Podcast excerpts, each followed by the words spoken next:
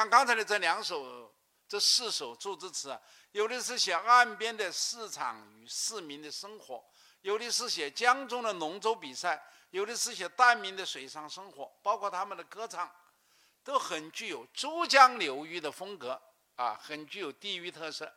所以，珠江文学景观的基本特点就是浓郁的珠江流域的民俗风情。第四个景观就是南海神庙，啊，南海神庙在哪里呢？它是在今天的广州市黄埔区境内的庙头村。这个庙头村呢，就是古代的伏羲镇的所在地啊，那个地方过去叫伏羲镇。这个南海神庙啊，它历史悠久，它在隋代开皇十四年，也就是公元五百九十四年，啊，建成，到今天已经有一千四百多年的历史了。它是中国古代四大海神庙当中仅存的一座，又叫东庙，又叫波罗神庙。是隋代以来历代王朝祭祀南海神的地方，庙宇规模宏大，气势威严，对吧？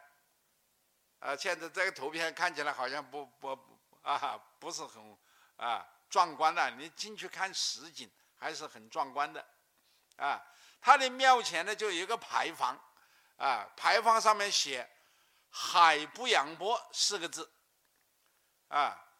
这个石牌石牌坊的前面有古码头，啊，这个庙的西边呢有一个小土山叫章丘，章这个章丘上面有个玉日亭，苏轼曾经到过这里，写的诗，啊，杨万里也到过这里也写诗，所以后来人们就在亭内立了一个碑，叫玉日亭诗碑，啊，这个南海神庙是个很了不起的地方啊，啊。因为它是一座历史悠久的国庙，像皇帝即位、祈雨、旨意、评判，甚至求事，都要派重臣或者本地要员来这里祭祀南海神，并一一立碑为记。据统计啊，南海神庙里面有唐代的碑十一块，宋碑十一块。元碑十块，明碑二十六块，清碑二十一块，还有历代名人的诗文碑刻有十六方八十五块。像东晋时候的宜善，唐代的李邕、韩愈、贾岛、高骈、曹嵩，宋代的苏轼、李纲、杨万里、方信如、邱宏甲等。著名的文学家都在这里留下了他们的作品，因此南海神庙也成了广东境内一个非常著名的文学景观啊。我们看看苏轼写的《南海神庙玉日亭》啊，剑气峥嵘夜叉天，瑞光明灭到黄湾，坐看阳谷浮金韵。遥想钱塘咏雪山，已觉苍凉舒鬓骨，更烦夯屑喜衰颜。忽惊鸟动行人起，飞上千峰紫翠间。剑气峥嵘啊，就感觉到他到了南海神庙啊，感觉到那个地方啊，可能地下埋有宝剑啊，感觉地下埋有宝剑，而且那个剑气啊。哎，都已经冒出来了，就像江西的丰城那样子。过去人们说，在江西的丰城呢，就没有宝剑啊，没有宝剑，那个剑气啊往上冲，一直冲上牛斗，啊，这个真正的宝剑，它就有这个这有这个特点的是苏轼感觉到了，说他晚上的时候啊，他发现南海神庙那个地方好像地下没有宝剑，剑气峥嵘啊，那个气啊一直插冲到天上去。叫夜叉天，他说这是瑞光，这个瑞光啊，明灭闪烁啊。黄湾是哪里呢？黄湾就是黄木湾。这有人讲这黄埔的名字啊，就是这样来的，演变而来的。阳谷呢，它是日出的地方，又称汤谷啊。就是坐看阳谷伏金晕呐。苏轼他就坐在这里看着日出嘛，啊，在早晨看日出，阳谷就是太阳出现的地方。太阳出来之后，刚开始不是有一圈圈的金晕吗？是吧？遥想钱塘咏雪山，因为苏轼在这之前呢，他曾经在这个杭州做官嘛，做了几次，先是做杭州的通判，后来又做杭州的知州啊，所以对杭州很熟悉。钱塘就是杭州嘛，钱塘咏雪山就是写钱塘江潮啊，所以看到这个，看到在他是在广州。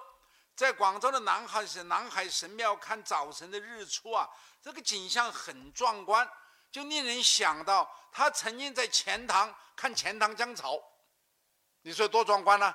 所以我们要想象啊，我们读古人的诗词的时候，你要通过他的文字来想象。你不想象的话，那不就是几个千字吗？你要想象，因为钱塘的江潮我们是可以看得到的，对不对？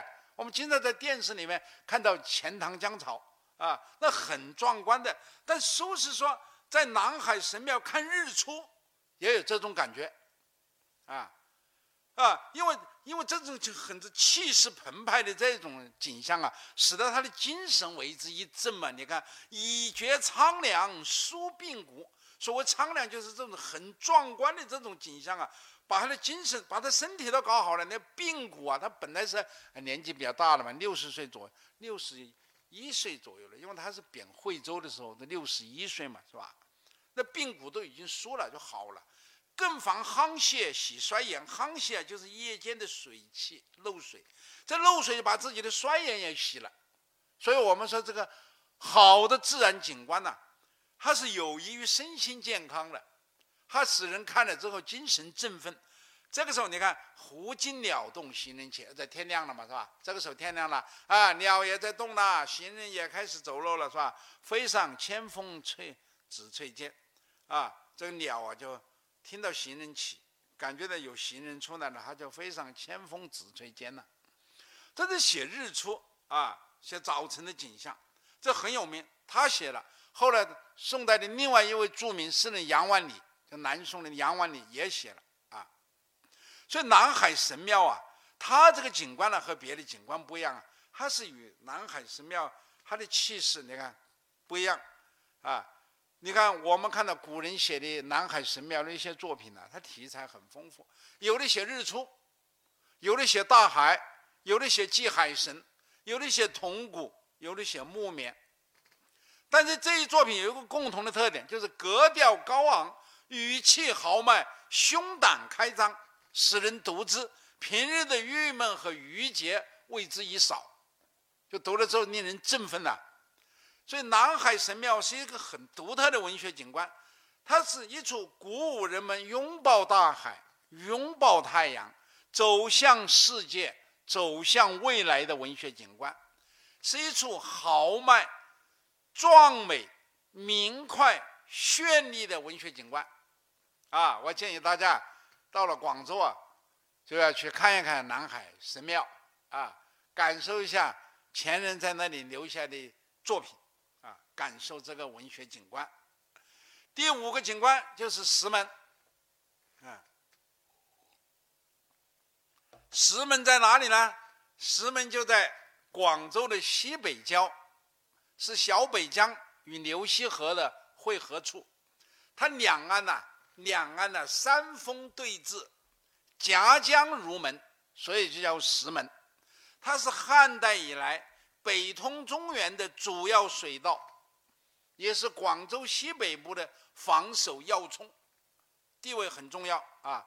每当夕阳西下，满天的彩霞与江水江波相映，红光潋滟，景色奇丽，所以称为。石门反照是宋元时期的阳城八景之一，大家看看，啊，石门反照，啊，石门反照，啊，当然，石门最著名的人文景观是滩泉，啊，滩泉呢，大家看看这个，呃，关于我这次讲座的那个海报啊，关于我这次讲座那个海报的设计啊，它就用了滩泉，啊，用了滩泉，因为滩泉它是个景观嘛。啊，你如果不听我的讲座，你仅仅是看这个广告的话，你就不明白为什么上面有个贪钱呢？那什么意思啊？啊，所以说你要看讲座的内容。那么贪钱这个名字起于何时，已经无从查考。相传，从北方南来到广州做官的人，只要是喝了石门滩泉的水，便生贪念，就成为贪官。啊，因为广州啊，它是很富裕的。过去人们有个误解，以为这广州很荒凉啊，啊，南蛮之地啊。你这样的认识是错误的。广州在汉代的时候，就是国内九大都会之一。在司马迁的《史记》和班固的《汉书》里面都有记载。当时全国九大城市其中之一就是番禺。番禺就是今天的广州嘛，而且它是以对外贸易而著名的。到了后来，广州被称为天子囊库，那富得很。所以内地一些人呢，你什么样的人能够到广州来做官呢？往往都是皇亲国戚，是很有面子的人，才派你到广州来做官。因为广州富裕嘛，啊，所以说相传这北方人到了广州啊，很多官员他来就是目的就是要捞一把。而且还说是因为喝了石门滩泉的水，啊，说是因为他来他要经过石门嘛，那石门有滩泉，说你只要喝了这个水，你必贪不可。啊，你看这石门滩泉，啊，这个石门滩泉为天下所知啊，它是因为东晋时候广州刺史吴隐之的一首诗。我刚才讲了，许多人都贪。但是吴隐之不贪，所以在于人啊。吴隐之写了一首诗叫《酌滩泉诗》，他饮的滩泉水啊，但他不贪呐，对不对？你看他说：“古人云此水，一歃怀千金。”歃就是用嘴巴吸呀，就是喝嘛。是是这个水，你喝了这个水呀，你只要一舔一吸，你就你就贪，你就怀千金。啊，这不对，他这这看是什么人？有的人饮的贪，有的人饮的就不贪，要看人本身。事事宜其饮，宜其啊，就是商朝的两个贤臣嘛，叫伯夷和叔齐，那是很贞洁、很廉洁的啊。周武王用武力灭掉了商纣王之后，啊，要夷齐做官。一其不做，他两个人嘛，伯夷和叔齐。他说：“我不做你的官，你这是以暴易暴。虽然商纣王暴虐，但是你不暴虐吗？你这以报，我不做你的官，不食周许，不食周休，就是不吃他的粮食，最后饿死在首阳山上面，就宁可饿死，我也不吃你的。所以这就是很很忠贞，很清廉啊。”吴隐之的意思就是说，如果要让夷齐这样的人饮了贪钱的水，他也不会贪。所以贪与不贪，在于个人，不要怪，不要怪贪钱，啊，不要找客观原因。就像现在很多贪官呐，很多贪官他贪了钱之后，他找客观原因。你关键是你本人你爱财嘛，你本人贪婪嘛，哎，所以说你看这诗就写得很好啊，这。世事宜其饮，终当不异心。古人云：“此水，一歃怀千金。”世事宜其饮，终当不异心。啊，古人说，你只要喝了这个水，你就要贪，要怀疑千金。但我不认为是这样子的。你如果让伯夷和叔齐饮，他饮了他也不会贪。那吴隐之他就不贪。你看他做的，他饮了贪钱的水，他做的这个广州的刺史，他不贪，所以留下了这样一个名声呢。我觉得这个地方应该成为广州市廉政教育基地，啊啊！所有的官员都给我都都要喝贪钱的水，你合之后，你看他看他这个看他今后的表现。当然有人会贪，有人也不会贪的，那关键看个人，是吧？所以你看《晋书》记载啊，他说尹之为广州刺史，未到州三里，就是离广州还有十里，未至州十里啊。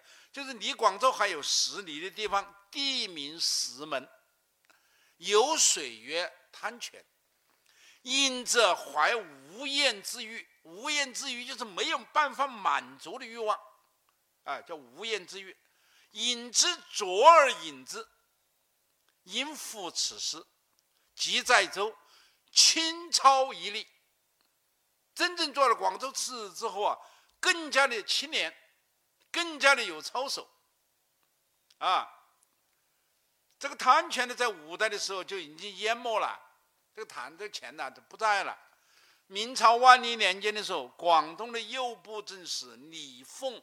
就在这里立了一个贪泉碑，啊，立了一个贪泉碑啊，啊，你看他，呃，是，你看唐代的时候，你看李群玉是唐代著名诗人呐，啊，他就他就思念无影子嘛，这石门树啊，就石门那个地方，它成为一个呃一个军事要地，它那里有有有军人守护嘛，所以叫石门树啊。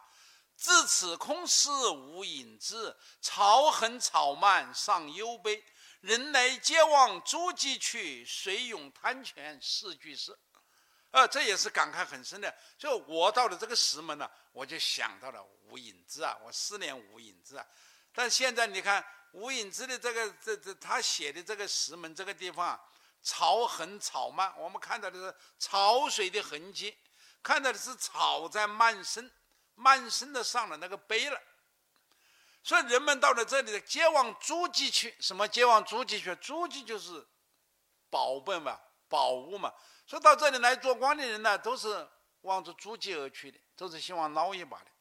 水涌滩泉四句诗呢，还有几个人来读无影子的诗啊。所以这个景观呢是很独特啊，很独特。大家注意，到了广州的西北部啊，就到了石门呐，就要去看看啊。这个这个景观的人文精神就是清廉自守啊，这景观非常绮丽。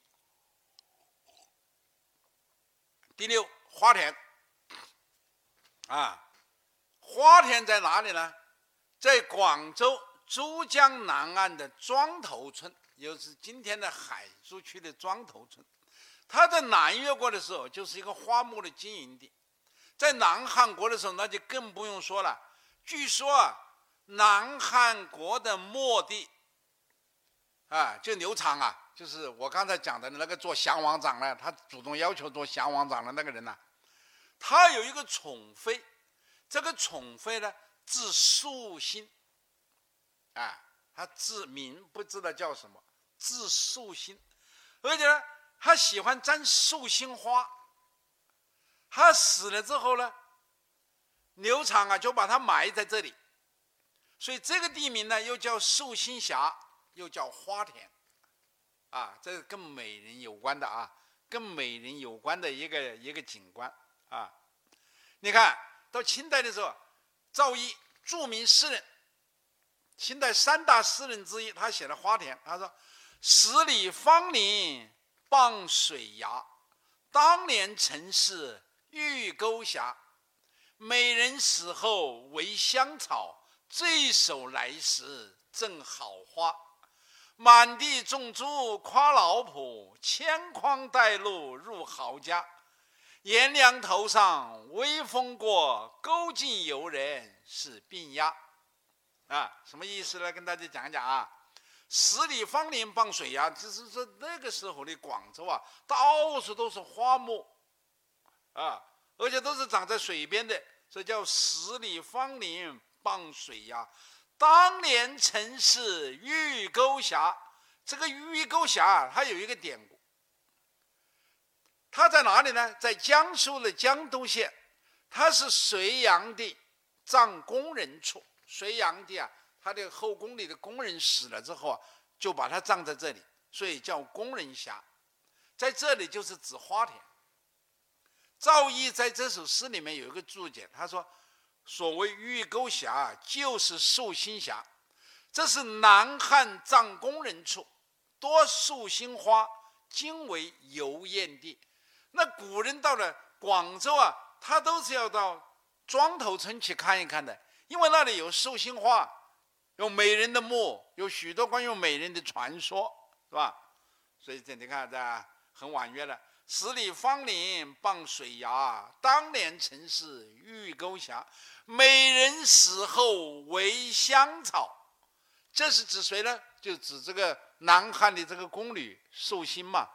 她死了之后就变为寿星了。啊，这一首来时正好花。这这一首是谁呢？就是赵烨。赵烨当时啊，他做广州知府，有一段时间做广州知府，守啊，就是指呃太守、郡守啊。但是在宋代、在清代的时候，他不称守，他称这个啊府是吧？呃，这个知府。这首来是正好花，就正是寿星花开的时候，满地种猪夸老圃。这个种猪啊，其实就是种花。广州的是花农很多啊，他们很看重花。呃，猪那是很值钱的嘛，他们种花也也能赚钱，所以叫满地种猪夸老圃。那些老农啊啊，很会种花，千筐带露入豪家。这个广州的花，它都是在河南嘛，在广在珠江的南岸。那么每天清晨的时候，那一担一担的花就挑到城里来了，挑到进入哪些家庭呢？有钱人的家庭叫入豪家。啊，在早晨的时候，那一担一担的花就是就上岸，还带着漏水，进入了豪门豪门家了，是吧？颜良头上微风过，这颜良就是旦娘嘛，我刚才讲的旦娘啊。哎，旦娘的头上，她也是带着那个呃那个寿星的花的嘛？勾尽游人是冰压，这旦娘很漂亮的啊。这个呃，因为寿星花啊，它的香气浓烈，所以妇女们常常用彩丝把它贯穿，然后绕在发髻上面，叫花梳。啊，你看这里一块啊，这寿星花绕了一圈，叫花梳。哎，他说这个旦娘呢，她的头发非常黑。旦娘的头发黑，这个寿星花有白，所以黑白对比鲜明。这个祝枝词也好，其他的诗要多处写的淡凉。淡凉什么特点呢？淡凉最大的特点就是身材苗条，动作矫健，因为他们常年在水上生活，啊。他们朴实，啊，这就是啊，所以说人们往往写的旦娘是广州的一一一道景色。但现在你看不到淡凉了，呃，淡凉都已经上岸了，呃，他不在水上生活了，啊，你如果在广州街上看到一些瘦瘦的女孩子，你就可以联想，呃，可能是旦娘的后人了，是吧？你看颜良就是旦娘啊，啊，颜良头上微风过，因为他头上要戴着花梳嘛。勾尽游人是兵呀，这个字读兵，兵法的兵。游人呐，这游人看见这个旦娘之后，他就是魂不守舍了，很漂亮的，啊，这是花田的啊。还有一首沈用记的花田，你看啊，埋玉传南汉，这南汉的美人呢，寿星呢埋在这里嘛。花田今尚存。雪中香不散，烟外月无痕。啊，你看寿星花，呃，它的香气没有散去的，啊，烟外月无痕。啊，寻草芳草寻丝路，轻骑卖酒春，就是写他到了广州啊，他要去寻找花田嘛，啊，啊，就沿着因为沿着这个长有芳草的那条小路啊，就寻找，啊，到了个村里发现有。有卖酒的，啊，酒店的外面还挂着青旗，挂着酒旺子。漫江蝴蝶数，一日一亿美人魂。你看他想象多丰富啊！他认为他眼前飞过的那些蝴蝶都是美人的魂，因为南汉在那里埋葬了多少后宫美女啊，是吧？所以花田这个景观呢？它是一个令人遐想的地方，在广州的庄田村。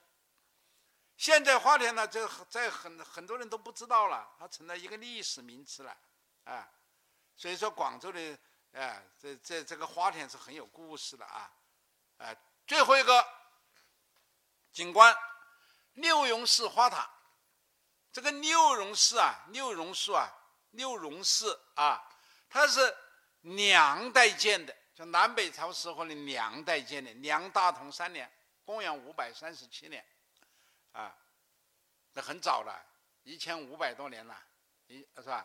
那么到了北宋绍圣四年的时候又重建，它原来叫晋惠寺，位于广州市的六榕路，是广州市的一座历史悠久、海内外闻名的古刹，寺中宝塔巍峨，树木葱茂，文物荟萃，历史上留下了不少名人的足迹。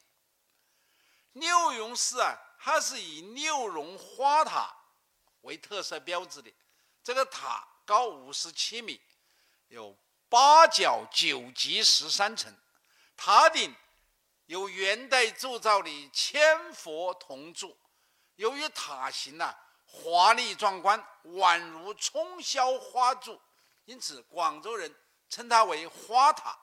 啊，六榕寺啊曾经是禅宗的道场，一九八三年被国务院确确定为。全国重点寺院，一九九七年又被评为广州市的十大旅游景点。六榕寺是因什么出名的呢？也是因为苏东坡。